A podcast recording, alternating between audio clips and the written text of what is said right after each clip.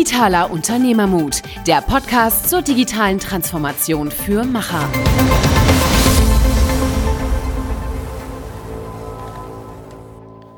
Hallo und herzlich willkommen zu einer neuen Episode Digitaler Unternehmermut mit Niklas und Michael. Heute spreche ich mit Bernhard Steimel von Mind Digital und Ulf Valentin von der Convidera. Wir haben gemeinschaftlich eine Studie herausgegeben äh, zum Thema digitale Dividende im Mittelstand und sind der Frage nachgegangen, gibt es Erfolgsstrategien für digitale Vorreiter im Mittelstand? Wenn ja, wie sehen die aus? Ich glaube, es wird euch äh, überraschen, was für Ergebnisse rauskommen. Und am Ende des Tages für die Mittelständler, die die Frage gestellt bekommen, werden sie digital abgehängt oder sind sie vielleicht sogar digitale Vorreiter? Dazu gibt es ganz klare Antworten, die die beiden äh, zusammen mit mir versuchen zu geben auf Basis der Studie. Für alle Unternehmen ist sicherlich die Digitalisierung die Herausforderung und zwar speziell darin, dass das Tagesgeschäft natürlich sehr dominant ist und dieses Tagesgeschäft muss in irgendeiner Form mit dem Innovationsgeschäft gemischt werden. Und diese Firmen versuchen eben äh, diesen Spagat auch erfolgreich hinzubekommen. Das Commitment der Führungsetage ist das Allerwichtigste und der Glaube daran, dass digitale Transformation einen Mehrwert bietet und eine Zukunft bietet. Insofern ist das tatsächlich eine der Formeln, die wir euch in dem Podcast vorstellen wollen. Hört es euch an und viel Vergnügen. Hallo und herzlich willkommen zu einer neuen Episode Digitale Unternehmermut mit Niklas und Michael. Heute nur mit Michael. Und äh, ich habe zwei Gäste hier, den Bernhard Steimel und den Ulf Valentin. Hallo zusammen. Hallo. Hi. Ihr beide habt mit äh, uns zusammen eine Studie äh, gerade fertiggestellt, äh, Digitale Dividende 2 und äh, der Untertitel Die Erfolgsformel digitaler Vorreiter Mittelstand. Lass uns da mal kurz einsteigen. Ist das plakativ oder gibt es die Erfolgsformel wirklich? Ja, aus meiner Sicht gibt es die tatsächlich. Ähm, dies ist ja die, ähm, die zweite Studie in Folge und viele Leute haben mich gefragt, äh, äh, was wollt ihr denn jetzt gegenüber dem, der alten Studie an neuen Erkenntnissen äh, gewinnen. Und wir haben halt die digitalen Vorreiter in Fokus genommen. Also bei der letzten Studie vor zwei Jahren ging es um äh, sozusagen große familiengeführte mittelständische Unternehmen. Und äh, da haben wir jetzt halt Schwerpunkt gesetzt auf diejenigen, von denen wir glauben, dass sie schon relativ weit sind in ihren Digitalisierungsprogrammen. Und ja, tatsächlich, äh, es gibt ein äh, paar handfeste Beweise für eine Erfolgsformel. Okay, das heißt, in den letzten Wochen äh, kann man ja sagen, haben 50 Interviews, tiefen Interviews stattgefunden mit den digitalen Vorreitern und versucht rauszuarbeiten, was denn tatsächlich die positiven, negativen, die erfolgreichen Strategien sind. Und mhm. lass uns da gerne mal einsteigen äh, mit euch beiden. Was, was wäre denn für euch so eine Essenz von dem, was macht einen digitalen Vorreiter aus im Mittelstand? Und das ist ja auch nochmal ein sehr wichtiger Punkt. Es gibt viele Studien, aber der Mittelstand steht eher selten im Fokus, wenn es um Digitalisierung geht. Ja, das stimmt. Ähm, also ich finde, eine Erkenntnis aus der Studie ist ähm, definitiv, dass die, ja, die digitalen Vorreiter verstanden haben, dass Digitalisierung keine, kein Projekt ist, was man durchführt, ähm, kein, kein, keine Eintagsfliege ist, sondern dass das eine Einstellung ist, die man sich erarbeiten muss, eine völlig neue Perspektive aufs Geschäft. Und dementsprechend ähm, handeln sie auch und versuchen langfristig ähm, zu investieren. Das sehen wir halt auch. Also äh, die Investitionen sind relativ hoch, aber der Return ist auch ziemlich hoch. Also jeder vierte ähm, digitale Vorreiter ähm, kann digitale Wertschöpfung, also äh, vier, kann jeden vierten Euro durch digitale Wertschöpfung schon erwirtschaften, ähm, was halt zeigt, dass diese Erfolgsformel anscheinend funktioniert. Und das finde ich ist ein super gutes ein super guter Mutmacher für viele Mittelständler, die es noch nicht geschafft haben, ähm, sich ja, digital weiterzubewegen. Ähm, und es gibt halt wenig Studien, die, diesen, die diese, diesen Erfolg mal dokumentieren und auch darlegen, wie es denn, wie es denn funktionieren kann. Es ist kein also Angstmacher durch, äh, ihr werdet disruptiert, äh, aller Tesla ähm, räumt eine komplette Branche auf, hilft halt einem Mittelständler nicht, der gerade am Anfang steht und sich digitalisieren will.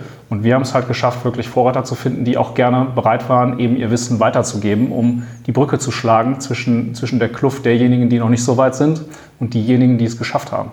Mhm, und das muss man auch dazu sagen, das sind jetzt nicht coole Startups, sondern das sind coole Mittelständler, die durchweg in den ich sag mal, Top 1 bis 2000 der Mittelstandsunternehmen in Deutschland sind. Das heißt, wir reden tatsächlich auch von Household Names, nicht von äh, sehr schlanken, agilen, äh, erst letztes Jahr gegründeten Strukturen, sondern schon von etablierten Unternehmen. Ja, ähm, ich weiß gar nicht, äh, ich habe die, die Zahl jetzt nicht im Kopf, aber ich glaube, das durchschnittliche Gründungsalter ist 1936. Ja, das sagt eigentlich schon alles. Das klingt gut. Das heißt also, äh, auch das ist sehr wichtig bei der Verortung, wenn man digitale Vorreiter, ich sag mal, identifizieren will, dann äh, ist es wichtig, dass man weiß, da hängen, äh, ich sag mal, etablierte, erfolgreiche Strukturen dran. Vielleicht könnt ihr mal kurz beschreiben, äh, wie der Ablauf der Studie war, dass man sich da einen Eindruck äh, von schaffen kann. Ähm, ja gut, wir haben ähm, mit äh, Geschäftsführern aus dem Mittelstand äh, einstündige Tiefeninterviews geführt zu drei Themen. Ähm, das erste Thema war natürlich, wo sehen Sie sich im, äh, in Ihrem Digitalisierungsstatus? Wir arbeiten ja seit sechs Jahren mit einem äh, Reifegradmodell, äh, das sich über die Jahre validiert hat. Und ähm, äh, zweiter Punkt war dann äh, die Frage, was sind denn jetzt kurz-, mittel-, langfristig die wichtigsten äh, Maßnahmen ähm, in der digitalen Transformation? Und der dritte Punkt durchaus wichtig, ähm, wie ist denn der Erfolg zu bewerten im Hinblick auf diese Innovationstätigkeit? Wie ist der Wertbeitrag, der Wertzuwachs? Und äh, das hat doch äh, sehr klare Fakten dann auch zu, zutage gebracht. Mhm. Das heißt, ihr habt mit den richtigen Leuten gesprochen, also sprich tatsächlich diejenigen, die eine Aussagekraft haben, die auch einen Überblick haben, ist ja auch mal wichtig, wenn man mhm. nach, äh, ich sag mal, kommerziellen Aspekten fragt. Ähm, und äh, in dem Fall kannst du ein bisschen was über die Größenordnung der Firmen sagen? Also es sind natürlich durchweg größere mittelständische Unternehmen. Äh, also ich würde jetzt mal sagen, mehr, mehr als 1000 Mitarbeiter im Schnitt und äh, mehr als 500 Millionen äh, Euro Umsatz. Ähm, das sind, weil sie eben zu der Top 1000 der familiengeführten Unternehmen gehören oder einer der Weltmarktführer. Wir können natürlich dann auch schon mal, Weltmarktführer sind ja im Übrigen auch, können kleine Unternehmen sein, das geht dann runter bis 50 Millionen Euro Umsatz. Ja. Ja, das sind ja dann auch für uns diese sogenannten Hidden Champions, von denen wir in Deutschland zum Glück sehr viele haben, ja. ähm, die, die auch sehr, sehr erfolgreich sind. Ähm, was würdest du denn sagen, ähm, ist so eine, so eine These, die mal, ich sag mal, einen Einstieg gibt in, in, in Findings? Also wir haben im Vorgespräch gesprochen, ähm, es gab eine Vorstudie, die digitale Dividende 1, die äh, ich glaube, schon sehr viel Grundlagenarbeit geliefert hat. Jetzt gehen wir in die Tiefe, jetzt gehen wir in die Erfolgsfaktoren derjenigen, die es tatsächlich geschafft haben. Kannst du da mal vielleicht ein bisschen was sagen, was euch äh, besonders überrascht hat vielleicht an den, an den Themen? Ja, wir sind, ähm, also ich glaube, das Wichtigste vorab ist, äh, wir, ähm, wenn man über Digitalisierung im Mittelstand diskutiert, wird ja häufig dem Mittelstand vorgeworfen, dass das als ein Effizienzprogramm angegangen wird. Man schaut auf Prozessautomatisierung, Optimierung. Ähm, die ganze Industrie 4.0-Debatte ist ja im Grunde genommen eine Optimierungsdebatte rund um die Lieferketten. Und äh, wir haben aber herausgefunden, dass die Vorreiter das als ein Wachstumsprogramm angehen. Das heißt also, ähm, jedes Unternehmen, was wir dort befragt haben, hat letztendlich ein äh, strategisches Wachstumsprogramm. Ähm, und was, worum es da geht, kann ich nachher nochmal erläutern. Mhm. Also Effizienz versus Wachstum, äh, sehr spannend. Ich glaube, das äh, spiegelt so ein bisschen das, was wir ich sag mal, auch so erfahren ist, sehr viel Effizienz. Wir kommen aus einer Zeit, wo Effizienz und Produktivität und äh, Prozessoptimierung, äh, auch zum Teil softwaregetriebene Projektprozessoptimierung äh, eher im Vordergrund stand. Das heißt, die, die weiter sind, orientieren sich eher an dem, wie die nächsten 20 Jahre aussehen. Also das Wachstum weiterzuschreiben, das sie in den letzten 20, 30, 50 Jahren erwirtschaftet haben. Mhm. Absolut. Also ich glaube, die ähm, Krux bei der Digitalisierung liegt halt darin, dass ähm, natürlich viele Mittelständler wahrscheinlich davon ausgehen, dass sie ihr Kernprodukt digitalisieren und dann äh, irgendwie eine neue Wertschöpfung schaffen damit. Und oftmals ist es der falsche Ansatz, weil, der, ähm, weil wir halt herausfinden, dass Mittelständler immer sagen würde, oder jedes Unternehmen, der Kunde ist König. Und ich glaube, dass sich heimlich auf dem Thron äh, ihr Kernprodukt äh, quasi hingesetzt hat und ähm, man gar nicht mehr für den Kunden eigentlich arbeitet, sondern versucht das Produkt immer besser, effizienter und irgendwie zu optimieren. Und die Digitalisierung lehrt uns eigentlich nochmal den Perspektivwechsel zu vollziehen und sich den Kunden nochmal genauer anzuschauen. Und das ist das, was wir eben herausgefunden haben, wo die digitalen Vorreiter tatsächlich als erstes hinschauen. Sie lernen ihre Kunden neu kennen und versuchen an der Schnittstelle zum Kunden ähm, herauszufinden, was denn die Erwartung ist. Und das ist im Prinzip so ein bisschen diametral zur klassischen Wertschöpfungskette. Die dreht sich in der digitalen Welt halt eben um. Ähm, es wird nicht mehr der größte Wert am Anfang geschaffen, ähm, sondern der größte Wert wird am Ende an der Nutzerschnittstelle geschaffen.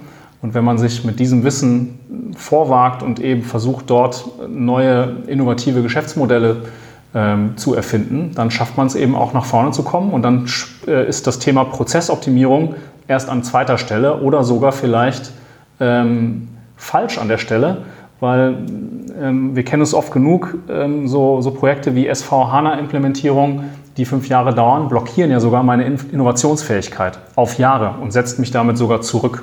Und deswegen finde ich, ist das eine sehr wichtige Erkenntnis und halt auch ein Mutmacher in Richtung derer, die da vielleicht noch nicht ähm, wissen, wo sie anfangen sollen. Ist spannend. Also ähm, ich finde es spannend zu sagen äh, Kundenfokus, weil ich glaube, jeder Mittelständler, den wir kennen, würde, würde tatsächlich sagen, Kunde ist bei uns König. Und das ist ähm, auch, auch die Erfolgsformel bisher gewesen. Also wir haben sehr viele Kunden, die sagen, wir haben 200 Kunden und die kennen wir alle persönlich und wir sind sehr eng mit diesem Kunden. Das heißt, äh, ist nochmal spannend zu ergründen, zu sagen, naja, kennt ihr die wirklich so eng? Ne? Oder wisst ihr wirklich, was euer Produkt dort macht und wie es angewendet wird, wie es weiterverarbeitet wird, zum Beispiel im B2B-Fall? Ähm, das ist sicherlich ein, ein, sehr spannender Aspekt, weil ich glaube auch, äh, die Erkenntnis bei uns ist, dass äh, jeder Kunde, mit dem wir arbeiten, sein Produkt sehr stark in den Vordergrund stellt oder das Produkt, die Produktivität eines Produktes.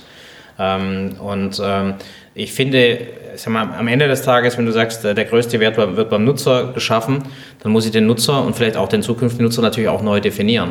Ja, weil äh, ihr habt äh, viele Geschäftsmodelle gezeigt von diesen äh, Champions, die vielleicht auch tatsächlich komplett neue Nutzergruppen adressieren, die heute gar nicht auf der Kundenliste stehen. Ähm, wie würdet ihr das bewerten? Ich sag mal, diese Kundennähe versus äh, tatsächlich Produkte oder Produkte am Kunden entwickeln. Ähm, wie setzen das erfolgreiche Unternehmen zum Beispiel um? Gibt es da Beispiele? Ähm, ja, also Grund, grundlegend gibt es im Grunde genommen ja nur zwei, zwei, zwei Wege, wie man digitalisieren kann. Der eine ist, äh, ich verändere mein Betriebsmodell. Das heißt, ich gucke mir im Grunde genommen meine Wertschöpfungsketten an, schaue, wie ich dort effizienter werde. Ne? Das zweite Modell haben wir jetzt gerade darüber gesprochen. Ich versuche, neues Nutzerversprechen zu, zu entwickeln. Und äh, das ist tatsächlich einer der Investmentprioritäten auch bei Industrieunternehmen. Wir hatten jetzt hier über 40 Prozent der Befragungsteilnehmer, sag mal, aus dem B2B-Bereich. Ähm, und ähm, die im Wesentlichen dann sagen, ja klar, das Produkt bleibt das gleiche. Ich mache jetzt mal ein Beispiel. Äh, Cross-Beckert, Hersteller von Industrienadeln die Nadel, da ist nicht die Innovation jetzt drin, aber äh, wie äh, mache ich die Nadel in dem gesamten Bestellprozess verfügbar? Über ein Kundenportal, über die Möglichkeit dann auch äh, die klassische äh, Bestellergruppe äh, neu zu, zu definieren, mit der Möglichkeit auch vielleicht Wertschöpfungsketten zu überspringen, also Zwischenhändler zu überspringen. Ja? Also zusätzliche Margen zu generieren. Das ist also ein Teil dieser äh, kundenfokussierten Digitalisierungsstrategie und ein anderer Teil dann auch genau zu schauen, wo haben wir denn wirklich ähm, ja, Schmerzen, Herausforderungen auf Kundenseite, die, ähm, ähm, die, die man digital besser lösen kann, ja? indem man zum Beispiel ähm, das äh, System für die Dokumentation von Nadelbrüchen äh, komplett digitalisiert und zum Schluss dann feststellt, wir haben uns einen neuen Wettbewerbsschutz durch diese Kombination vom Kundenportal in Verbindung mit einem digitalen Service geschaffen. Und das finde ich, äh, ja, das macht einen Vorreiter aus. Da ist es natürlich spannend. Ähm, ich meine, das ist natürlich sehr kurz gefasst jetzt, aber ich meine, wenn du Industrienadeln produzierst, dann äh, würde der geneigte äh, Zuhörer erstmal sagen, naja, eine Nadel ist eine Nadel, eine Nadel ist eine Nadel. Das heißt, was kannst du an einer Nadel wirklich tatsächlich machen? Ich finde, das Interessante daran ist eben, sich genau die Frage zu stellen und tiefer zu gehen, weil ich glaube, dass viele Firmen vergessen, tiefer zu gehen. Und das finde ich an dem Beispiel so spannend, dass du selbst mit einem sehr äh, generischen, kommoditisierten Produkt diese Art von sag mal, Strukturen schaffen kannst, wenn du kreativ bist. Jetzt ist die Frage, ähm, wie machen das die Unternehmen? Also das heißt, ähm, wie, kommen die auf diese Ideen? Also ähm, wie generieren die diese Ideen? Ähm, ja, die Frage ist ja im Kern, wie organisiere ich Innovation? Und ähm, Innovation kann ich natürlich versuchen, sozusagen äh, das ganze Unternehmen äh, äh, äh umzukrempeln.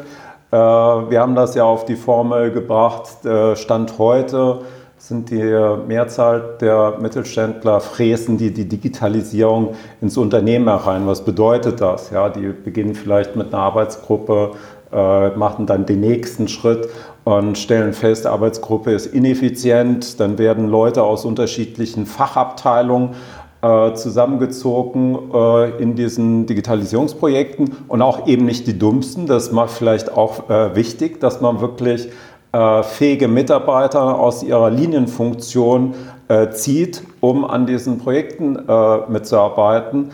Und ähm, dass dann man halt für sich die, die Entscheidung trifft, zu sagen, machen wir das intern im Haus mit einem Digitalisierungsteam, das nennen wir dann Intrapreneurship, ja, dann die Alternative, da kann ja äh, vielleicht dann der Ulf auch nochmal zur Stellung nehmen, ist zu sagen, äh, ich, ich, ich kriege das intern nicht hin, ich muss das mit extern machen, weil? Weil ich die Kompetenz nicht habe ja. ähm, und weil ich vielleicht die Geschwindigkeit aufnehmen möchte ähm, zu meinen äh, Digitalprojekten, die ich intern sowieso forciere.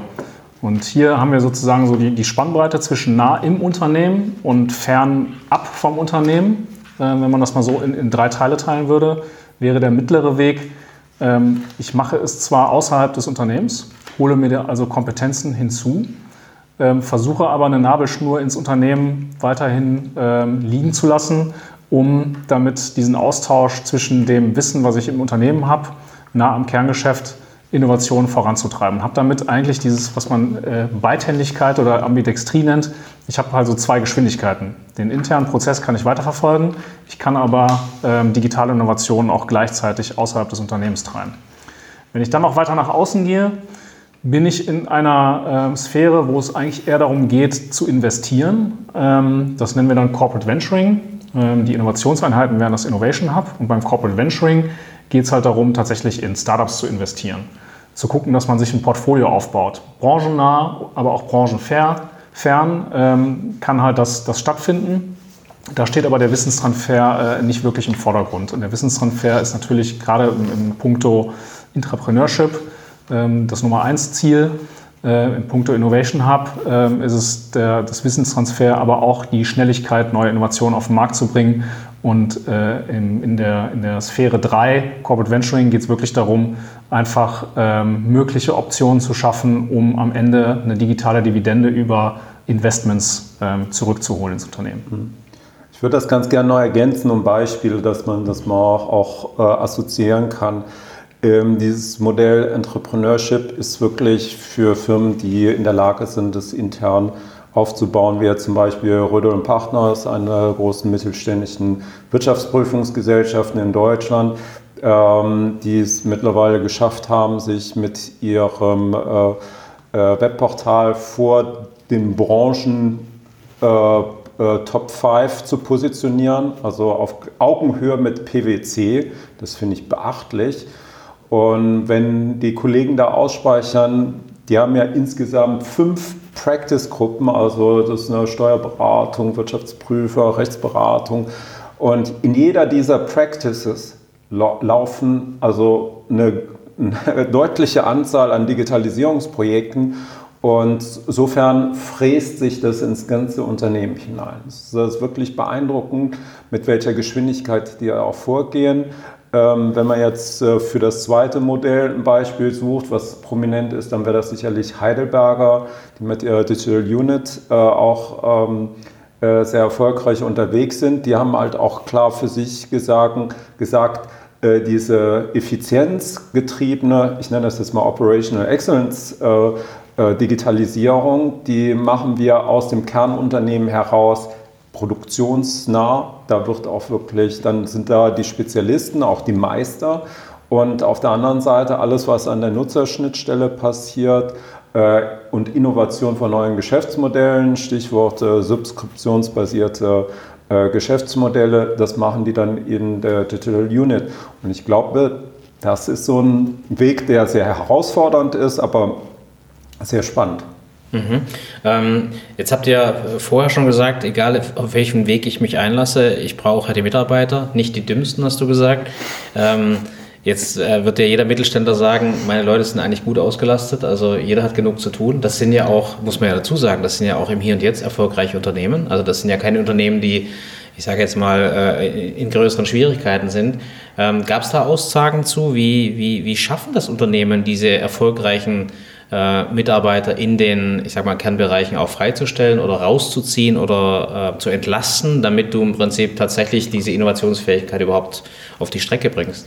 Ja, ich glaube, der Haufe-Chef würde sagen, extreme Konsequenz. Ja, weil der Chef kann tatsächlich entscheiden, du, du und du, ihr, ihr, ihr, ihr sichert jetzt die Zukunft des Unternehmens. Ja, und ich glaube, das ist es eigentlich, diese extreme Konsequenz und nicht so tun, als wenn man, äh, sag mal, den fähigsten Mitarbeiter noch äh, das x-te Projekt obendrauf äh, legen kann. Sondern, also ich, es haben äh, einige auch mir ganz klar zurückgespielt, sagen, äh, äh, wir haben uns alle Modelle angeschaut. Die Konzerne haben ja, sag mal, auch viel Spielgeld ausgegeben mit Innovation Hub in Berlin. Ne? Und äh, die, die, die, die meisten kommen doch zum Ergebnis zu sagen, äh, wir müssen das, wir müssen das äh, aus dem Unternehmen heraus äh, treiben und wir müssen dann auch eben entsprechend äh, das, äh, Digitalisierung als eine integrierte Geschäftsfunktion verstehen. Das ist, glaube ich, ganz wichtig. Ne? Deswegen haben wir auch so wenig Mittelständler ein CDO. Also in unserer Befragung 20 Prozent, weil die sagen, äh, digitalisieren muss jeder Geschäftsbereich. Erste Aussage. Und zweiter Punkt, äh, wenn ich kein äh, CDO habe, habe ich weniger Ärger. ja, ja. ja, es gibt kein, ja, weil es dann kein Machtgerangel ja. gibt. Ganz einfach, ganz menschlich. Ich glaube auch, dass das Thema Zeit spielt einfach da eine riesengroße Rolle und zwar im Entrepreneurship-Bereich, aber auch bei Innovation Hubs.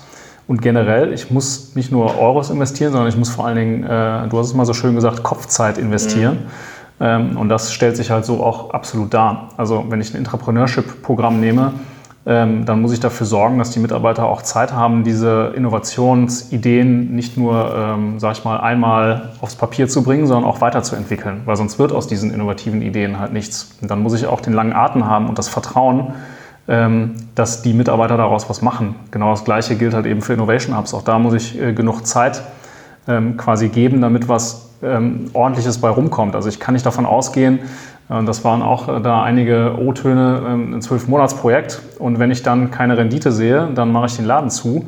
Ähm, das ist halt natürlich sehr diese Produkterfolgsdenke, äh, die einfach nur fortgeführt wird im Digitalen. Ähm, aber wenn man sich überlegt, äh, das ist der erste Anstoß, um vielleicht langfristig mein Unternehmen zu verändern und fit zu machen für die Zukunft, dann sehen wir auch, dass am Ende tatsächlich diese Wertbeiträge ähm, kommen in digitaler Natur. Aber das ist ein guter Punkt. Kann man dann die Zeitlichkeit äh, terminieren? Also kann man sagen, äh, ab wann stellt sich, ich sag mal, äh, tatsächlich was ein? Weil das ist natürlich auch so eine Gretchenfrage, die wir auch immer kriegen, ist zu sagen, wie lange muss ich denn investieren, bis ich dann tatsächlich sehe, dass es funktioniert? Und äh, ich weiß nicht, ob es da, da irgendwelche Ansatzpunkte oder, oder Erkenntnisse gibt. Ja, ja, also in einem Jahr geht es tatsächlich nicht. Äh, wenn wir jetzt hier auf die Datenbasis schauen, dann ist der Zeithorizont eher drei Jahre. Ne? Und wenn wir das mal sagen, dann sind wir bei drei Jahren ja auch in einem eher langfristigen Zeithorizont. Und das ist vollkommen normal, weil wir reden über eine Geschäftsmodelltransformation. Ja. Das ist ja das Entscheidende. Das Besondere ist, dass die meisten erkannt haben, wir müssen das, wir müssen aus der Stärke heraus agieren. Wir müssen äh, dort digitalisieren, wo wir mit unserem heute schon erfolgreich sind und äh, nah am Kerngeschäft digitalisieren. und die Begründung, warum man das tut, ist relativ einfach. weil da das Potenzial am größten ist. Das heißt also, man, man sieht auf einmal, boah, was können wir hier alles noch rausholen? Und da müssen wir noch gar nicht ein neues Geschäftsmodell irgendwo, sag mal, eine, eine neue Insel äh, uns ausschauen. Hier an unserem, äh, in unserem Metier gibt es noch so viel Geld zu verdienen. Äh, Halleluja. Ja. Ja. Ja, das ist vielleicht auch ein schöner Aspekt, ne? dass man sich auf, das, auf, auf seine Kernkompetenz oder auf seinen, seinen Kern konzentriert, weil ich meine, diese Hidden Champions, äh, das ist ein Faszinosum, also auch weltweit äh, schauen da viele Firmen und viele Länder auf uns warum diese Firmen eigentlich diese Position überhaupt erst einnehmen konnten, ähm, wo sie heute sind. Und ähm, ich glaube, dann ist es irgendwie eine gewisse Logik, dass ich sage, wenn das gut war, dann wird es auch zukünftig gut sein, wenn ich es vielleicht dann halt auch an dem ausrichte, was ich erfolgreich gemacht habe. Ich sag dir, ein Maschinenbauer kann besser äh, verstehen, wo, wer, äh, wo Wertschöpfung für seine Kunden entsteht durch Daten weil er im Zweifel zwar den Produktionsprozess so gut beherrscht, zu sagen, ähm, äh, ich habe zwar vielleicht nicht die Ahnung von, von der IT, ich habe nicht Ahnung von, von Cloud, aber ich weiß, wie Wert entsteht beim Kunden. Und das ist ja das Entscheidende. Und äh, sozusagen, dann kann er tatsächlich den Weg gehen, sich diese, diese Fähigkeiten nicht zuzukaufen und im Zweifelsfall an einer, an einer IBM, an einer Siemens vorbei seinen Innovationspfad zu gehen. Ja. Ich finde das Thema Fähigkeiten hier auch extrem wichtig, weil ähm, wenn man jetzt hingeht und sagt, okay, wir machen was völlig Neues, was äh, völlig digital Neues, was nichts mit unserem Kerngeschäft zu tun hat, ähm, und das ist auch so ein bisschen in Richtung CDO, denke ich manchmal das Thema, dass man versucht, das so outzusourcen, nach dem Motto, komm, äh, ich, ich nehme einen CDO, den kaufe ich mir ein, der treibt das Thema Innovation und dann gucke ich mir nach einem Jahr mal an, was zurückkommt und ach, kommt nichts zurück oder ich verstehe es nicht und dann habe ich aber zumindest mal den Versuch gestartet. Ähm, das finde ich halt extrem wichtig, dass man diese Fähigkeiten hat, ähm, ähm, die man, also dass man die Fähigkeiten nutzt, die man im Kernunternehmen hat und dann darum, damit experimentiert. Damit macht das diese Digitalisierung auch viel nahbarer, als wenn ich jetzt völlig neu auf einer grünen Wiese was entwickle. Und das heißt ja nicht unbedingt, dass ich dann immer ähm, weitere ähm, Features für mein bestehendes Produkt mhm. ähm, erarbeite, sondern das eröffnet mir dann völlig neue Chancen, mein Produkt, meine Branche zu entdecken. Also das finde ich auch ein wichtiger Aspekt. Nicht nur das Verbessern des Produktes tatsächlich, sondern das Experimentieren mit dem Produkt und den Kunden. Das ist das, was viele eben. Es gibt ja machen. durchaus, genau, es gibt Beispiele, wo man sagen, ähm, da haben wir noch gar nicht drüber gesprochen. Äh, Stichwort äh, äh, neue Führungsmodelle, dass im Rahmen dieser neuen Führungsmodelle, Stichwort Lean, Lean Startup Methodiken, ähm, dann die Vertriebsleiter also die, die mit der Kundenkenntnis ausgestattet sind, die Rolle des Produktowners einnehmen, weil die am besten verstehen, wo, sag mal, die Pain Points sind, wo im Grunde genommen auch der Startpunkt für eine mögliche Innovation ist. So geschehen eben beim Thema Nadelbruch, ja. Oder dass man halt, das finde ich halt bei Supply On ähm, sehr bezeichnend, was machen sagt, die nochmal? Äh, Supply On, ja, genau. Die digitalisieren äh, quasi die, die, äh, die komplette ähm, Supply Chain von Unternehmen. Hm. Ähm, haben dort Softwareprojekte, äh, Produkte im Angebot für sehr große Unternehmen, Scheffler zum Beispiel. Ähm, und das ist natürlich eine, eine, riesige Herausforderung, also sehr komplex. Mhm. sozusagen, selbst wenn das ein Softwareunternehmen ist, die Anforderungen sind über die Jahre einfach gewachsen und auch ein Supply-On musste halt, obwohl die DNA IT ist, ähm, überlegen, wie schaffen sie denn mit dieser Komplexität zu wachsen und haben halt eben sich für ein äh, Scaled Agile Framework, also für eine, eine Entwicklungsmethodik entschieden, die als Konsequenz auch hat, dass es eben flache Hierarchien gibt, um halt einfach Zeit zu sparen in der Entwicklung, ähm, dass man Vertrauen in die einzelnen äh, Development Teams äh, gibt und nur ab und zu eben mal reinschaut, äh, was, was, was denn gerade der Produktionsstand ist um Herr dieser Komplexität zu werden und haben das hervorragend gemeistert mhm. und sind ein Vorreiter auf diesem, auf diesem Gebiet. Das finde ich ist schon bezeichnend. Ist vielleicht auch nochmal ein Punkt, den man klar herausstellen muss. Ne? Das ist jetzt ein Softwareunternehmen, das du äh, gerade erwähnt hast, aber selbst da ist Software oder IT nicht gleich äh, Software und IT. Das heißt, auch da ist es manchmal sogar schwerer, sich zu verändern, weil man eigentlich denkt, man hat die richtigen Skills, die richtigen Möglichkeiten, die richtigen Leute. Ähm, und wenn es, ich sag mal, alte IT ist oder eine alte Struktur ist, dann fällt einem das mit Sicherheit mindestens genauso schwer, wie wenn du sagst, du hast keinen Zugang zu diesen Art von Softwarelösungen und musst dir den komplett neu legen, äh, ja. wie die Beispiele, die Bernhard vorhin, vorhin genannt mhm. hat. Ähm, ich wollte mal ganz kurz auf die, ähm, auf die Innovationsfähigkeit in Zeit raus, rausgehen. Ähm, kann man denn sagen an, Be an Beispielen von erfolgreichen Unternehmen, wie viel Zeit müssen Sie diesen Führungskräften, diesen, diesen Personen geben, dass sie tatsächlich, ich sag mal, was leisten können? Also ich meine, ist das ein Tag in der Woche? Ist das eine volle Freistellung? Ist das, äh, wie, wie artikulieren die das? Das ist eben nicht der Tag Freistellung, das ist die harte Wahrheit. Ne? Heißt ne? Fulltime freistellen ja, für die Struktur. Genau, so. Und äh, gehen wir ein anderes Beispiel. Ähm, Haufe ist ja äh, erwiesenermaßen äh, Vorreiter. 90 Prozent der Umsätze sind mittlerweile digital. Ist im Grunde genommen ein Unternehmen, das sich vom äh, Verlag zum Softwareunternehmen gemausert hat mit äh, ja, unter anderem auch, glaube ich, äh, Marktführer im Bereich äh, von, von Lernsoftware. Na, jeder kennt sag mal, auch die Steuersoftware von ihnen. Ähm, und ähm, die, die, die, die, die bauen im Grunde genommen das Unternehmen auch jetzt in eine Struktur um, die da lautet, ähm, äh, sag mal, eher so Produkt, Produktunternehmer im Unternehmen äh, zu, zu qualifizieren, die sich ihre eigenen Teams dann auch zusammenstellen. Mhm. Und das heißt äh, in der brutalen Wahrheit eben, dass äh, diese äh, nicht ganz dummen Mitarbeiter, ähm, um es mal positiv auszudrücken, die wirklich die Leistungsträger auch tatsächlich äh, mit signifikanter Zeit oder ähm, tatsächlich Arbeitsleistung in diese Projekte genommen werden mussten. Und nochmal, ich meine, das ist wirklich für viele, mit denen wir zu tun haben, tatsächlich mit die schwierigste Hürde, weil die Angst da ist, dass der Prozess im Hier und Jetzt einfach stockt und dass Leistungsabfälle da sind, die den Umsatz, der ja heute da ist, im Prinzip mhm. auch tatsächlich äh, tragen. Und ich glaube, das ist so ein Spannungsfeld, das wirklich sehr viele bewegt. Äh, wie kriege ich das hin, dass ich im Hier und Jetzt nicht, ich sag mal, meinen Umsatz verliere, aber diese Wachstumsperspektive, wie ihr auch sagt, in drei Jahren, ja, auch tatsächlich dann das kompensiert.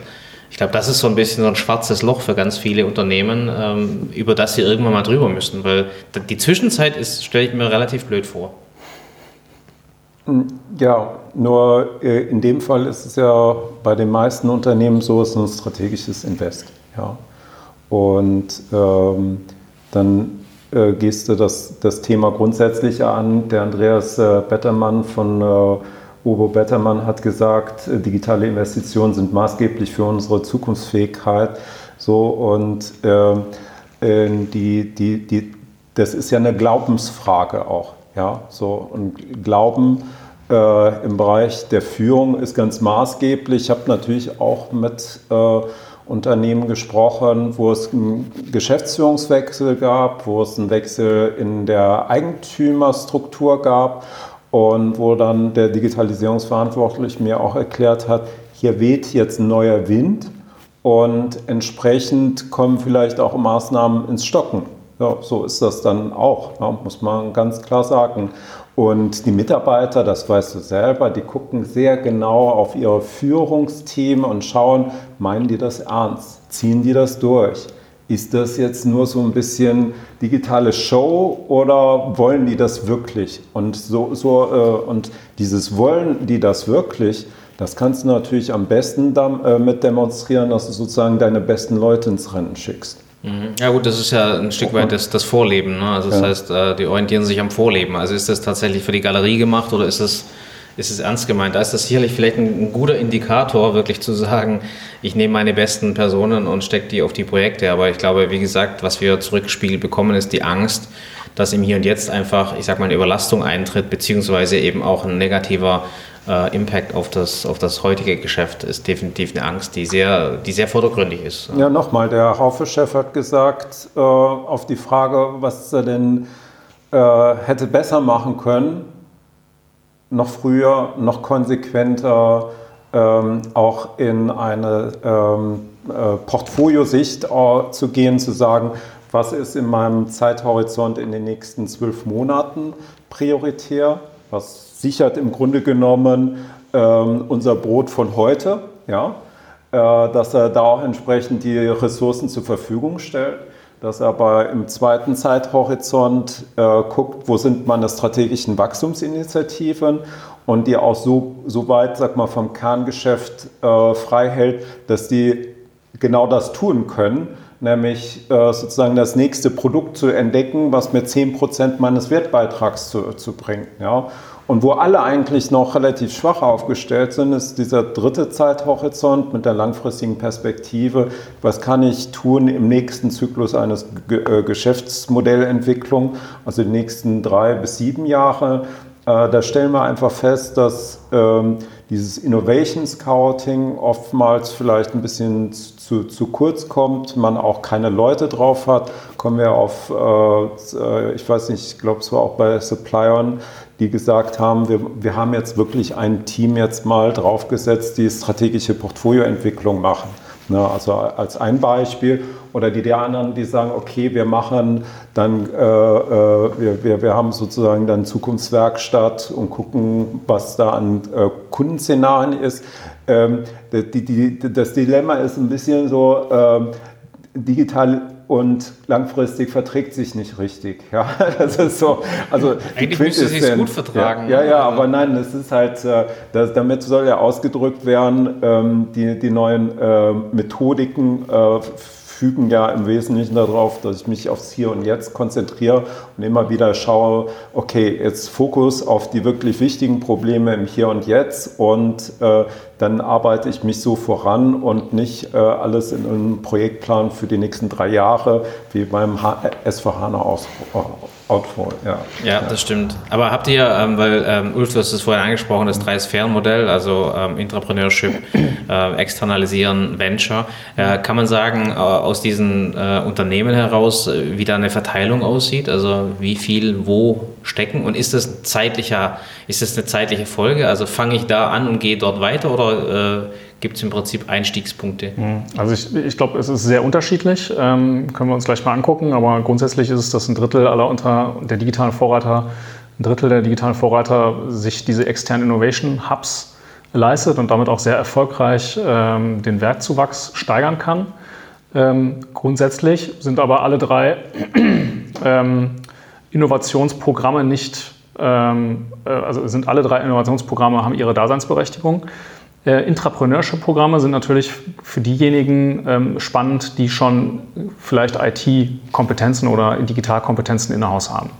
Ne, also so ein Supplier, und jetzt nochmal als Beispiel, ähm, das ist deren Kern-DNA. Die haben bestimmte Methoden und Mechanismen. Für sie ist es also ein leichtes, ähm, aus dieser Masse der, der Mitarbeiter schnell neue innovativen Ideen hinauszubekommen oder es sogar ähm, es ist sogar wichtig, dass das tagtäglich passiert, um eben die, die Kunden äh, neue Lösungen anzubieten. Für Unternehmen, die das gar nicht haben, also die gar keinen Ankerpunkt innerhalb des Unternehmens haben, wäre es dann ähm, ein probates Mittel, einen Innovation Hub tatsächlich aufzumachen. Auch da sehen wir, dass die meisten sagen, es darf nicht zu weit weg sein. Also das Innovation Hub in Berlin bringt nichts, ähm, weil man hat zu wenig Andockpunkte tatsächlich ans Kernunternehmen. Und die Idee ist es auch, dass man nicht nur dort mit digitalen Innovationen experimentiert, sondern dass man auch versucht, Stück weit in dem Austausch mit dem Mutterunternehmen äh, kennenzulernen, wie Digitalisierung funktioniert. Das heißt, da findet auch schon ein gewisser Transfer statt. Und ähm, das Corporate Venturing ist oftmals gar nicht alleine. Also es gibt, glaube ich, keinen einzigen von den digitalen Vorreitern, der das nur macht, also der nur Corporate Venturing macht, also nur investiert und gar nicht selbst aktiv ist, sondern das ist dann meistens ein Add-on. Das heißt, wenn ich einen Innovation Hub habe ähm, und ich verstehe, wie das funktioniert und ich mich ein bisschen auskenne in dem Bereich und in der Branche, dann äh, investiere ich eben auch in andere Startups und versuche da Synergieeffekte zu schaffen. Mhm. Gibt es denn gibt's Unternehmen, die die Klaviatur über alle drei Sphären spielen? Ja, ja klar gibt es. Ne? Und insofern ist es sicherlich so auch ein evolutionäres Modell, was wir da vorstellen in diesen drei Stufen. Das heißt also Unternehmen, die Corporate Ranching machen, wie jetzt zum Beispiel die, die CEWE, ähm, das sind Unternehmen, die eigentlich über alle drei Modelle äh, ihre Innovationsaktivitäten organisieren. Ja, so, äh, äh, wir, wir, wir reinrassig gibt es äh, nicht. Wir haben immer gesagt, was bist du dominant? So, gibt dir ein Beispiel. äh, kennt jeder, erste FC Köln. Na, wenn wir uns jetzt anschauen, was machen die an Innovationen, dann haben die natürlich einerseits das Bestreben, das ganze Erlebnis im Stadion zu digitalisieren. Also der Bernhard, der sitzt in Reihe 56 äh, und muss nicht mehr zum Bier laufen, sondern das Bier kommt zu mir, ja, was sehr wahrscheinlich den Bierkonsum dann auch steigert. Ja. So, so, so dann äh, arbeiten die natürlich an der Frage, wie können wir das Ganze die, also das Zuschauererlebnis äh, noch intensivieren. Ja, also im Zweifelsfall, dass ich dann auch zu meinem Lieblingsspieler mir bestimmte Einstellungen hautnah anschauen kann. Und ähm, ähm, dann äh, haben die natürlich äh, die Herausforderung, ähm, dass es neue Dinge gibt wie äh, E-Sport. Das hat gar nichts mehr mit dem Kernprodukt zu tun, ist aber im Zweifelsfall ein Wettbewerb um die Aufmerksamkeit des Kunden. Und deswegen haben sie jetzt mit, ich weiß nicht, 25 Prozent, mhm. glaube ich, an SK Gaming beteiligt, um, äh, um in einem ja, weiterliegenden Geschäftsfeld äh, äh Fuß zu ankern. Und so würde ich auch äh, ähm, das verstehen, dass man sagt, also ähm, je näher ich am Kerngeschäft bin, desto mehr macht Entrepreneurship Sinn. Äh, wenn ich äh, an der Schnutt Kundenschnittstelle äh, forschen will und nicht die richtigen Leute in-house dafür habe, dann gehe ich in Innovation Hub und je weiter ich weit von meinem Kerngeschäft weg bin, desto eher macht es tatsächlich Sinn, mit so strategischen Investments zu arbeiten. Das kann übrigens auch bedeuten, dass ich äh, strategische Kooperationen eingehe. Ja, also die haben auch wieder eine gewisse Renaissance für, wenn man das an das Beispiel Bitburger und Collex, diese äh, ähm, äh, Digitalplattform für den Getränkenhandel denkt. Mhm. Ich würde da noch äh, in den Ring werfen, ähm, das Thema Komplexität tatsächlich. Ne? Also ich glaube, umso komplexer ähm, es wird, umso wichtiger ist es ähm, oder umso einfacher kann es sein, wenn man sich ein bisschen entfernt vom Unternehmen. Ähm, da, wenn ich jetzt mich mit digitalen Innovationen beschäftige, ähm, ich äh, sicherstellen muss, dass wenn ich ein Produkt entwickle zum Beispiel, dass das äh, in, in, in, einer Ökonomie mit anderen äh, Plattformen, Schnittstellen zum Kunden, zu irgendwelchen Stakeholdern, die ich habe oder zu Marktpartnern mhm. äh, dort irgendwie funktionieren kann. Das heißt, ich muss dafür sorgen, dass diese Schnittstellen erstmal hergestellt werden. Und das ist halt im digitalen Zeitalter extrem aufwendig und, und wichtig, dass man das beherrscht. Sicherheit spielt eine große Rolle. Sicherheit der persönlichen Daten, aber auch Sicherheit von Unternehmensdaten. Und natürlich den, den Kunden ständig ähm, die richtige Nutzer-Experience zu geben. Das heißt, da lohnt es sich natürlich dann, wenn man da schnell Erfolge feiern will und in dieser Komplexität ähm, zu Hause sein möchte, dass man das ein Stück weit nach außen gibt. Ähm, wer treibt es denn im Unternehmen? Ähm, Bernhard, du hast vorhin von der Glaubensfrage im Management gesprochen. Ähm, du hast von externe, äh, extreme Konsequenzen äh, gesprochen. Wer, wer, treibt das Ganze im Unternehmen? Sind das die obersten Führungsriegen, die Eigentümer? Wer, wer aus der Erfahrung der 50 Interviews, wer treibt das? Wer, was sind die Schlüsselpositionen?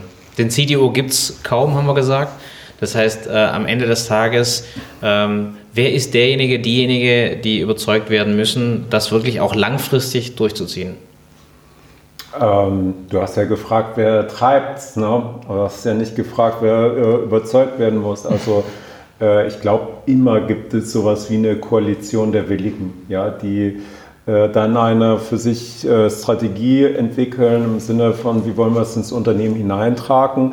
Ähm, wir hatten mal vor drei Jahren darüber gesprochen, reinschleichen ist vielleicht nicht immer unbedingt sinnvoll, kann aber ab und zu auch schon mal Barrieren abbauen. Ich gebe euch ein Beispiel. Also Partnerunternehmen auch aus dem Wirtschaftsprüfungsgesellschaftsbereich ähm, äh, will jetzt auch nicht den Namen nennen, weil der, der gute Mann hat mir sinngemäß gesagt, wisst ihr, wir haben vor zwei Jahren mal einen Digitalisierungsworkshop gemacht mit einem externen Berater und danach waren alle unheimlich verunsichert und, äh, und so.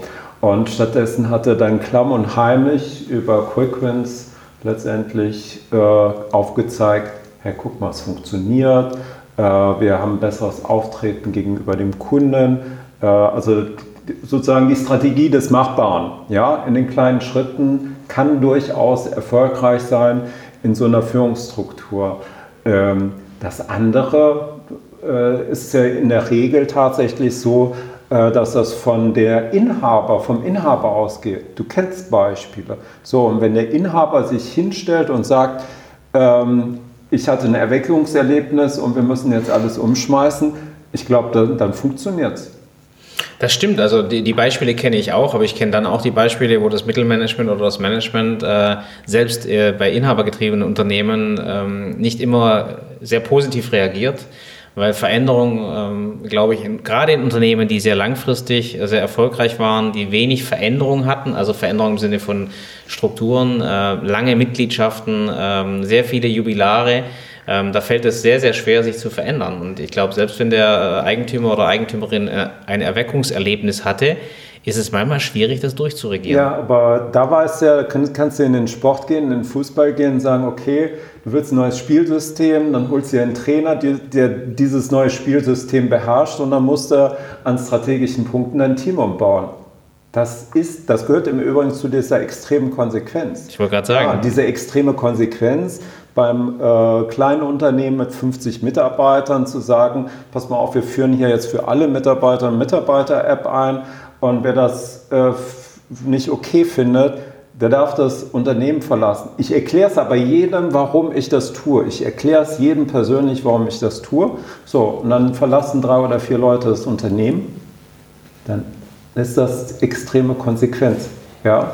Ich glaube, das muss man wissen, ne? weil äh, letztendlich, wir, wir haben auch gerade die, in, dieser, äh, in dieser Kundschaft eine sehr hohe Loyalität. Ne? Das heißt, diese Unternehmen, äh, sowohl der Unternehmer als auch die Mitarbeiter haben einen sehr hohen Loyalitätsstand. Ne? Das heißt, äh, ich glaube, das ist so manchmal ein bisschen diametral zu dem, was du gerade gesagt hast, aber äh, nochmal, um es zu verstärken, was du gesagt hast, diese extreme Konsequenz, die tut richtig weh, mhm. weil die geht gegen Werte, die ganz, ganz lange das Unternehmen getragen haben. Ja, und das muss man sich einfach vorstellen. Das sagt sich manchmal so leicht, aber wenn du ein Unternehmen 80, 100 Jahre lang erfolgreich geführt hast, du hast äh, sehr, sehr hohen Anteil an sehr langjährigen Mitarbeitern, dann sind solche, äh, ich sag mal, Aktivitäten sehr disruptiv im Unternehmen. Und das muss man aushalten können. Deswegen äh, finde ich es sehr spannend zu sagen, die Unternehmen, äh, die ihr euch angeschaut habt, die sind tatsächlich auch den Weg gegangen. Also das heißt, das ist nicht der einfachste Weg. Ja. Mhm. Ich glaube, das muss man auch klar nochmal sagen. Also das ist nicht der reibungsloseste Weg, den digitale Vorreiter gehen, weil diese, diese Veränderungswilligkeit, du hast vorhin von einem digitalen Führungsbild gesprochen, von der extremen Konsequenz, das ist nicht der reibungslose Weg äh, durch Veränderung. Nein, der Low-Brainer ist sicherlich zu sagen, äh, es hängt ja ein bisschen davon ab, wo, wo, wo sich das Unternehmen jetzt in, in seinem Marktkontext äh, äh, befindet. Muss ich mich verändern? Ja, ist es sozusagen äh, zwangsläufig oder befinde ich mich gerade in einer äh, sag mal, sehr vorteilhaften äh, Lage, äh, Marktlage. Nehmen wir mal die Baubranche. Das, deren Problem ist nicht, neue Wachstumsmärkte zu finden. Mhm. Das, das wissen wir. Wo ist dann für die wohl der Digitalisierungsschwerpunkt? Dort, wo ich äh, Effizienzen heben kann, weil ich habe nicht genügend Facharbeiter. Also wie kann ich sozusagen mehr bauen mit weniger Mitarbeitern, um es mal äh, überspitzt zu formulieren. Und dann setzen natürlich da deren Digitalisierungsprogramme an. Ja, wenn ich aber Aufzughersteller bin, dann weiß ich, so viele Aufzüge werden in Deutschland oder in Europa gar nicht mehr gebaut. Und äh, ähm, ich muss also mehr Geld verdienen mit dem Service rund um bestehende Aufzüge. Also ich suche nach neuer Wertschöpfung. Und ich glaube, das ist ja, das versteht ja jeder Unternehmer, äh, der muss das aus seinem Marktkontext heraus beantworten. Ne? Mhm. Ja. Ähm, weil du das Geld ansprichst, äh, lass uns mal über das Budget reden. Äh, wie viel Budget, wie viel Geld muss ich investieren? Also gibt es Aussagen zu der prozentualen, dem prozentualen Einsatz eines äh, der, der, Betriebsmittel, die äh, erfolgreiche Unternehmen äh, hier vorbringen? Naja gut, es gibt natürlich Unternehmen, die sagen, es ist nahezu 100 Prozent. Äh, das sind dann äh, Unternehmen, die digital geboren sind oder jetzt nahezu eine, eine 90-prozentige digitale Wertschöpfung haben. Die haben dann vielleicht neue Investitionen hier in so einen schönen Gebäudekomplex, aber Im Kern ist, das ihr wichtigster Investitionszweig. Äh, wenn jetzt natürlich den, äh, einen Hersteller von Stahlwerken fragst, ähm, der auch im Milliardenbereich um, Umsatz macht, ähm, dann hat er vielleicht fünf oder zehn Prozent seines, seines Gesamtbudgets in der, in der Digitalisierung. Ähm, also wir haben jetzt mal gesagt, so im Schnitt ist es jeder dritte, dritte Euro aus dem Investitionsbudget geht da in die Digitalisierung, was ich viel finde. Also 30 Prozent ungefähr des Investitionsbudgets wird direkt in Digitalisierung äh, investiert und das über einen langen Zeitraum. Hm. Das ist ja schon mal eine, eine ziemliche Hausnummer. Wobei, äh, Ulf, du gesagt hast am Anfang, na, jeder, jeder vierte Euro kommt auch, kommt auch zurück, Absolut. aber es gibt halt dieses, dieses Zeit- oder den Zeitverzug äh, von ein paar Jahren, äh, bevor etwas zurückkommt, äh, tatsächlich auch äh, heavy in, in, in, Investitionen stecken. Ähm, aber ich glaube, man muss, muss unterscheiden zwischen dem, dem äh, sag ich mal, Euro, harten Euro, der zurückkommt, und dem, was ich an Erkenntnissen äh, zurückbekomme und gewinne und was ich auch wiederum umsetze in der eigenen Organisation. Also das, das darf man, glaube ich, auch nicht vergessen, ähm, dass viele dieser erfolgreichen äh, Digitalisierer, ähm, wie gesagt, die betrachten das nicht als unabhängiges Projekt, was so nebenbei läuft oder äh, was irgendwann abgeschlossen ist, sondern die merken natürlich auch, dass sie vielleicht völlig neue Ideen auch an ganz anderer Stelle ähm, nutzen können, dass sie schon Effizienzen steigern. Die werden dann meistens nicht mit eingerechnet. Oder, was du auch gerade sagtest, Bernhard, Handelsblatt als Beispiel, ähm, Verlagsbranche wissen wir alle, haben auf, einen, ähm, ja, haben auf das alte System gesetzt jahrelang, also quasi äh, Anzeigenerlöse und haben zu spät gemerkt, dass das halt in der digitalen Welt nicht mehr so gut funktioniert. Und Handelsblatt hat das halt eben geschafft, da rauszukommen und macht jetzt den Hauptteil ihrer Erlöse eben durch, durch den digitalen Wert. Ähm, und dann hast du ganz schnell, wenn du jetzt sagst, am Anfang musst du halt so 30 Prozent deiner Komplettinvestitionen da reinstecken, ähm, ist das irgendwann im Verhältnis eigentlich nichts, weil auf dem Weg dahin habe ich A so viel gelernt und B äh, habe ich einen großen Teil meiner Wertschöpfung verändert. Was will ich mehr? Also ähm, das spricht quasi gegen die Zukunftssicherung meines eigenen Unternehmens. Deswegen sehe ich das ähm, eigentlich als relativ okay ähm, im Verhältnis zu dem, was am Ende bei rauskommt. Das ist halt wirklich diese Langatmigkeit, die man behalten muss. Ja, und, und eben halt, ich sag mal, du musst beides machen. Ne? Du musst im Hier und Jetzt ja weiterarbeiten und äh, dich weiterentwickeln, weiter investieren. Ähm, deswegen 30 Prozent des Investitionsbudgets, nicht 30 Prozent des Gesamtbudgets. Also und es kommt natürlich eine, ein, ein ganz wichtiger Punkt hinzu. Äh, also ich glaube, es ist naiv zu glauben, dass man, wenn man wirklich mit einem neuen äh, Mehrwertdienst startet, äh, dass, äh, dass man da innerhalb von 0,nix in äh, äh, zwei, drei, vierstellige Millionenbereiche reinkommt. Ne? So sind, ist ja keins dieser Unternehmen gewachsen. Wie gesagt, also Durchschnittsalter, Durchschnittsalter über 80, ne? also Rentner. Ähm, und, ähm, aber das Wichtigste ist, dass sich ja schon nach relativ kurzer Zeit, also sagt man nach zwei, drei Jahren, äh, was ganz Wichtiges verändert. Ich habe durch diese digitalen Services, Zusatzservices, mir einen neuen Wettbewerbsschutz aufgebaut. Ich habe mich abgesichert gegenüber das, äh, was da draußen passiert. Und ich lerne ja auch aus der, äh, ständig aus der Datenbasis, darf man ja nicht vergessen. Deswegen ist es halt auch so wichtig, an der Nutzerschnittstelle zu beginnen, ähm, weil ich dann mehr auch über den Kunden lerne als das, was mir die Vertriebsmitarbeiter aus ihren Kundengesprächen erzählen. Ne? Ja, das schließt ja den ja. Kreis wieder am Anfang. Also wie, wie starte ich denn eigentlich? Ähm, ich muss den Kunden neu kennenlernen. Das ist sozusagen so die Essenz. Also ähm, ich muss versuchen, nochmal an Anfang zu gehen, wie du gerade gesagt hast, so schön. Ähm, das Unternehmen ist ja, also man ist ja, man hat ja nicht ein Unternehmen gegründet und gesagt, nach einem Jahr möchte ich ein paar Millionen Euro verdienen, sondern das Unternehmen ist organisch entstanden. Jetzt stehen Sie vor dem Punkt, wo das quasi nochmal erneut passiert, aber eher in einer digitalen Ära. Ähm, und da kann man nicht mit dem gleichen Maßstab des jetzigen Produkts ansetzen und sagen, ich möchte Zusatzgeschäft in einem Jahr von X haben, sondern man muss sagen, langfristig will ich mir ein neues Standbein aufbauen und mich digital absichern. Und das ist die Perspektive, die wir brauchen hier. Ja gut, und ich meine, wir reden jetzt von einem Investitionsbudget. Ähm, wenn wir sagen, das wird eigentlich die neue Norm, dann ist es vielleicht auch gar kein Investitionsbudget mehr, sondern ist es mein Normalbudget. Weil ich ja, ich sag mal, Geschäftstätigkeiten äh, dementsprechend ins Digitale bringe, die ja sehr nah an dem sind, was ich heute als, als Kerngeschäft erwirtschafte. Also das ist ja auch eine, eine Frage, wie bewerte ich das, was ich da ausgebe.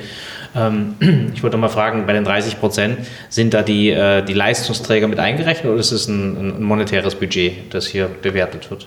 Naja gut, also das ist dann nicht mit einberechnet, glaube ich. Also wir haben ja gefragt, was ist dein Investitionsbudget? Das heißt ja, äh, On top, das heißt on top die, die Leute. Ja, die das mit den Leuten, das haben wir ja darüber diskutiert, äh, Stichwort äh, Kopfzeit, ähm, äh, das ist dann auch gar nicht mit einkalkuliert. Ne? Ja. Und äh, das, das zeigt sicherlich dann auch die, die Herausforderung. Ja. Das sind dann nochmal Opportunitätsinvestitionen, ähm, die, die ich äh, liefern muss, die mir vielleicht sogar mehr weh- weh- wehtun wie die Euros, die ich als Budget einsetze, ne? weil Ja. ich eben halt einen Trade-off machen muss zwischen dem Hier und Jetzt und der Zukunftssicherung und Zukunftsperspektive. Vielleicht mal ein paar äh, interessante O-Töne oder Aspekte, äh, die ihr gesammelt habt, äh, die so ein bisschen verdeutlichen, was da zurückkommt. Ich weiß nicht, ob ihr da ein Beispiel, über Beispiele reden können, wo ihr sagt, äh, besonders beeindruckend. Wir haben schon ein paar gehört, Haufe, Krotzbecker, äh, Rödel Partner, ähm, Rödel Partner. Gibt es andere, die äh, euch irgendwie beeindruckt haben oder wo man sagen kann, äh, das wäre se sehr äh, notierenswert? Ähm, ja, jetzt aus dem Kontext herausgegriffen, äh, bleibt mir immer noch äh, hier ein Statement von dem Thomas Nierath, Geschäftsführer von Rastal im Kopf. Äh, Rastal ähm, hat wirklich in den letzten fünf Jahren das smarte Glas entwickelt, finde ich sehr respektabel für ein Unternehmen, was ähm, ja, aus dem Wester Westerwald kommt und äh, gemeinsam mit vielen Partnern eben äh, äh, da eine Innovation angestoßen hat, äh, von denen sie jetzt glauben, dass sie in den nächsten Jahren auch wirklich die äh, Lorbeeren äh, ernten können. Äh, weil mit diesem smarten Glas kannst du eine Reihe von Use Cases äh, realisieren, die durchaus auch für die Brauereien sehr relevant sind. Ja, aber im Zweifelsfall hat die Brauerei immer das Problem, mh, was passiert denn letztendlich in der Gaststätte? Ich weiß ja gar nicht, wie das Trinkerlebnis ist von Bitburger oder Krombacher oder wie sie dann heißen. Und dann können sie halt sozusagen äh, Promotions ausspielen und sagen, äh, je- jedes dritte oder vierte Bier ist dann über einen digitalen Bierdeckel gratis. Ähm, und jetzt kommen wir zum Zitat. Der Thomas Nierath hat halt gesagt, und ich glaube, das geht allen so, sie springen ins dunkle Wasser und man geht über die eigenen Kompetenzen hinaus und das kann man deswegen auch nur mit strategischen Partnern angehen. Ja. Aber dieser, überhaupt die Bereitschaft, ins dunkle Wasser zu springen, zu sagen, ganz bewusst zu sagen, wir gehen über die Kompetenzen hinaus, die wir heute haben. Ich glaube, das ist eine Herausforderung, die viele Führungskräfte mit ihm teilen. Und dass er dann in letzter Konsequenz sagt, so, wir machen das halt eben mit einem äh, ähm, strategischen Partnern. Und so, so glauben wir, können wir auch erfolgreich sein. Ja gut, also das ist auch ein, ich sag mal, ein Glaubensstatement. Ne? Und ich meine, ich finde das ja auch spannend, wenn, wenn man sowas zugeben kann. Ne? Also ich meine, das zeigt ja auch äh, sehr gute, äh, eine sehr gute Einschätzung, dass man weiß, was man kann und vielleicht auch, was man nicht so gut kann und sich das, äh, ich sag mal, aneignet, beziehungsweise sich eben holt, was man nicht so gut kann. Und ich finde das auch eine sehr gute, sehr gute Erkenntnis, weil nochmal diese Unternehmen, um die es hier geht, die sind alle extrem erfolgreich über die letzten Jahrzehnte. Also das heißt, man kann da auch einen anderen Ansatz finden. Aber ähm, hast, du, hast du ein Beispiel von, von dir, du hast schon Supply On äh, genannt, hast du ein Beispiel, wo du sagst, findest du besonders interessant? Das waren so viele. ähm, ja, ich habe es ja eben schon erwähnt. Also ich finde Ich Handels... habe noch ein nettes. Soll ich? Natürlich. Weil das war eigentlich, äh, wir haben ja wenig über Führungsmodelle bis jetzt gesprochen. Ne? Also äh, war aber halt eben auch ein Thema und ähm, ähm, ich glaube, wir leben ja noch in, einer, in so einer Zeit, wo man einmal auf seinen Ge äh, Gehaltscheck guckt, einmal im Monat und dann direkt weiß, wie viel man verdient hat. Äh, und hier die Firma Fraber ist ein mittelständisches Unternehmen, was über ein äh, Management-Buy-In vor zehn Jahren den Eigentümer gewechselt hat, die dann auch so eine sehr radikale Rosskur gemacht haben, von denen der Geschäftsführer sagt, äh, das kann man eigentlich niemandem empfehlen, das so zu machen wie wir.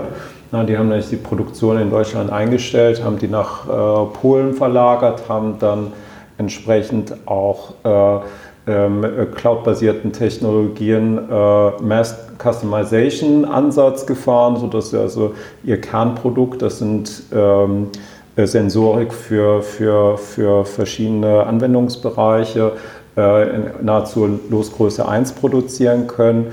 Und der Herr Leser, der hatte ein, gut, ein gutes Statement, der sagte nämlich, wir belohnen wie Piraten, wir machen zusammen Beute und verteilen. Und das ist eine Diktatur der Kompetenz und keine Demokratie. Ja, auch schön, ja. Demokratie, Demokratie, Demokratieverständnis. Aber ähm, klingt schon mal sehr gut. Aber weil du es gerade erwähnst, ich fand das auch einen sehr, sehr wichtigen Aspekt. Ähm, du hast es am Anfang gesagt, das äh, Führungsbild, Führungsleitbild oder die Führungserfahrung. Wir haben ja auch sehr viele mittelständische Unternehmen, die einfach aus ihrer Struktur heraus ähm, sagen wir mal, hierarchisch sind, äh, bis hin zu autokratisch na, geführt werden. Ähm, das ist sicherlich eine extreme Abkehr auch äh, jetzt, ich sag mal, mit den etablierten Mitarbeitern. Stellen wir uns mal vor, ähm, die neue Mitarbeiterschaft, die ähm, sicherlich mit einem ganz anderen Kontext in ein Unternehmen geht, mit Möglichkeiten, ähm, die muss ich ja irgendwie auch für mich gewinnen. Also muss ich definitiv was an meinem Führungsleitbild ändern. Gibt es da Beispiele? Also Haufe, äh, hast vorhin Haufe erwähnt, jetzt äh, kann man sicherlich aufs Führungsleitbild beziehen, auch das Vorleben. Gibt es andere Beispiele, wo er sagt, so ein Führungsleitbild, wie sieht das aus? Was erwarten die äh, Unternehmenseigentümer oder Unternehmenslenker von ihren Mitarbeitern? Ist es, ist es, die, ist es, die, ist es Agilität? Welche, welche Buzzwords werden da, werden da gegeben? Also was ist das, was du wirklich von einem Unternehmensmitarbeiter in einem Fachbereich ähm, erwartest? Also ich glaube, der Sprung ins kalte Wasser ist ja für klassisch ausgebildete Führungskräfte dieser Rollenwechsel von einem äh, ich, äh, ich sage, was ihr zu tun habt und kontrolliere eure Arbeitsergebnisse hin zu äh, ich äh, schaffe die, sozusagen den Raum dafür, dass ihr erfolgreich euren Job erledigen könnt, weil ihr seid die Experten. Ich glaube, das ist für klassisch ausgebildete Führungskräfte die größte Hürde. Ähm, und äh, deswegen versucht man ja auch in diesem Bild der agilen Transformation äh, diese Führungskräfte überhaupt erstmal aus ihrer Organisation, aus ihrem Tagesgeschäft rauszuholen und dass sie das eben einem anderen Arbeitskontext neue Führungsmethoden erlernen, bis sie dann auch sich sicher fühlen. Ja, also wann entsteht denn eigentlich dieses, äh, diese Fähigkeit, dass man jetzt sagt, so, ich verstehe jetzt die Rolle des äh, Produktowners und ich weiß, wie man die ausfüllt und äh, wie man äh, Mitarbeiter in so einem Kontext befähigt. Ja, ich bin jetzt nicht mehr äh, äh, gefordert, alles das besser zu können, was mein Mitarbeiter kann, sondern ich schaffe die Voraussetzungen dafür, dass der bestmöglich äh, seine, seine, seine, sein, sein, sein Leistungspotenzial erfüllt. Und ich glaube, äh, das ist für viele eine echte Herausforderung. Ich glaube auch noch ein äh, Thema, das hat man bei Heidelberger Druck ja auch ja. Ähm, gesehen, ist das Thema Zusammenarbeit über alle Ebenen hinweg. Das heißt, hier auch ein Shift hin, ähm, weg von der, derjenige, der die höchsten, den, den größten Titel hat oder den, äh, den längsten Titel hat, hat auch äh, die meiste Verantwortung. Ähm, und das kaskadiert dann runter. Das ist halt, die Zeiten sind halt vorbei, ähm, weil wir halt eben in so einer komplexen Situation geraten sind, dass die Mitarbeiter, die Fachbereiche ähm, untereinander miteinander zusammenarbeiten müssen, aber auch mit den Digitalisierungsspezialisten zusammenarbeiten müssen. Das heißt, man gibt Verantwortung ab. Das ist so ein Thema und das schafft ähm, eine Schnelligkeit. Und das haben wir auch gesehen ähm, bei Supplier und auch bei Heidelberger ähm, diese Schnelligkeit, nicht mehr über alle Hierarchieebenen hinweg sich das Okay zu holen für das eine oder andere Weiterkommen in, in, in einem Projekt, ähm, das hat natürlich eine enorme Geschwindigkeit versus dem, dem, der alten hierarchisch geführten, äh, sage ich mal, ähm, Projektsteerings ähm, oder Projektsteuerung, wo immer alle mit abgeholt werden müssen.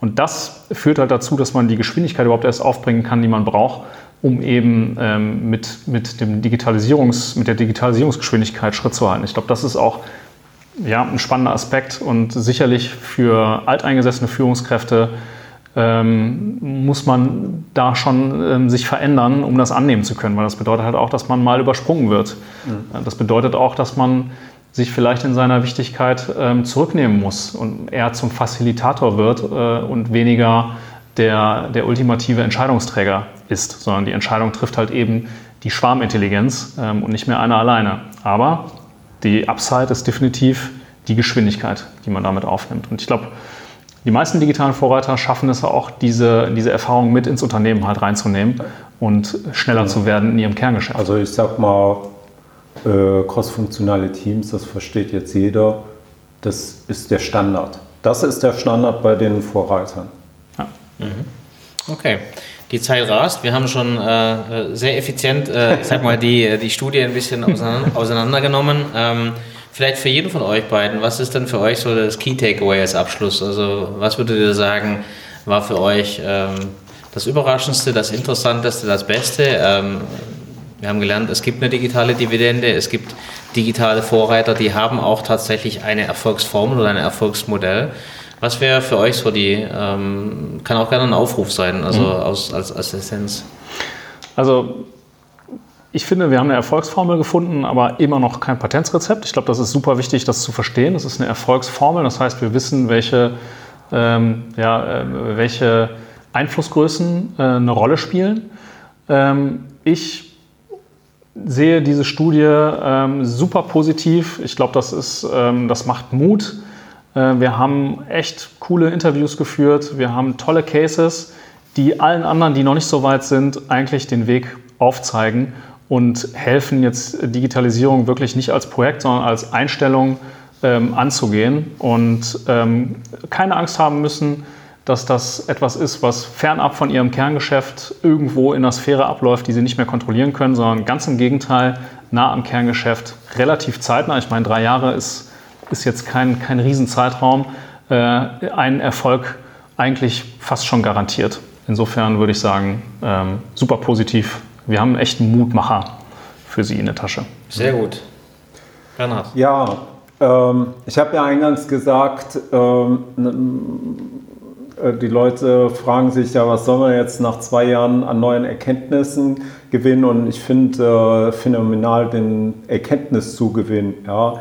Also wir sind gestartet und dachten, naja, also die meisten starten äh, mit dem Thema Prozessinnovation. Wir stellen jetzt fest, es ist nicht so. Ja. Äh, wir dachten, ähm, ähm, äh, es gibt, äh, die Mehrheit macht äh, dann Digitalisierung als ein Effizienzprojekt, stellen fest, es gibt einen dritten Weg, dass man tatsächlich mit zwei Teams vorgeht. Ähm, wir haben zum ersten Mal, glaube ich, einigermaßen valide Zahlen zusammengetragen zum wo, sind die Benefits, wie viel wird investiert, was ist der Wertbeitrag, was ist der Wertzuwachs.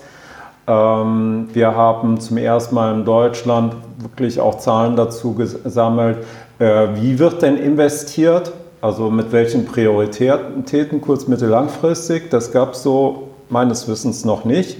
Und ich glaube, wir haben einen wesentlichen Beitrag dazu geleistet, ähm, mal auf den Kern zu gehen, äh, welche Innovationsmodelle eignen sich in welcher Situation und das in Summe das macht einen dann froh und äh, jetzt muss man eigentlich nur schauen, dass möglichst viele äh, dann auch Zugang zu dieser Studie finden. Und da kommst du auf den Punkt. Das heißt, wir werden natürlich im Nachgang in den Show Notes die ganzen äh, Links zur Studie weitergeben und vielleicht auch noch ein paar Kernthesen zusammenfassen und euch natürlich auch die weiteren Informationen zukommen lassen äh, für die, die es interessiert. Und äh, mit dem bedanke ich mich recht herzlich für euren Besuch und bin sehr gespannt, was an Feedback und Interaktionen zur Studie kommt. Dankeschön. Ja, vielen Dank. Ja, danke. Vielen Dank fürs Zuhören. Wir hoffen, dass äh, auch für euch einiges an spannenden Informationen und auch ein echter Mehrwert dabei war. Gerne gebt uns äh, eure Meinung zu den Themen, gebt uns Feedback auf allen Kanälen. Die sind äh, in den Shownotes wie immer verlinkt. Da findet ihr auch die relevantesten Infos von dieser Episode. Und dann freuen wir uns natürlich, wenn ihr nächste Woche wieder einschaltet. Vielen Dank.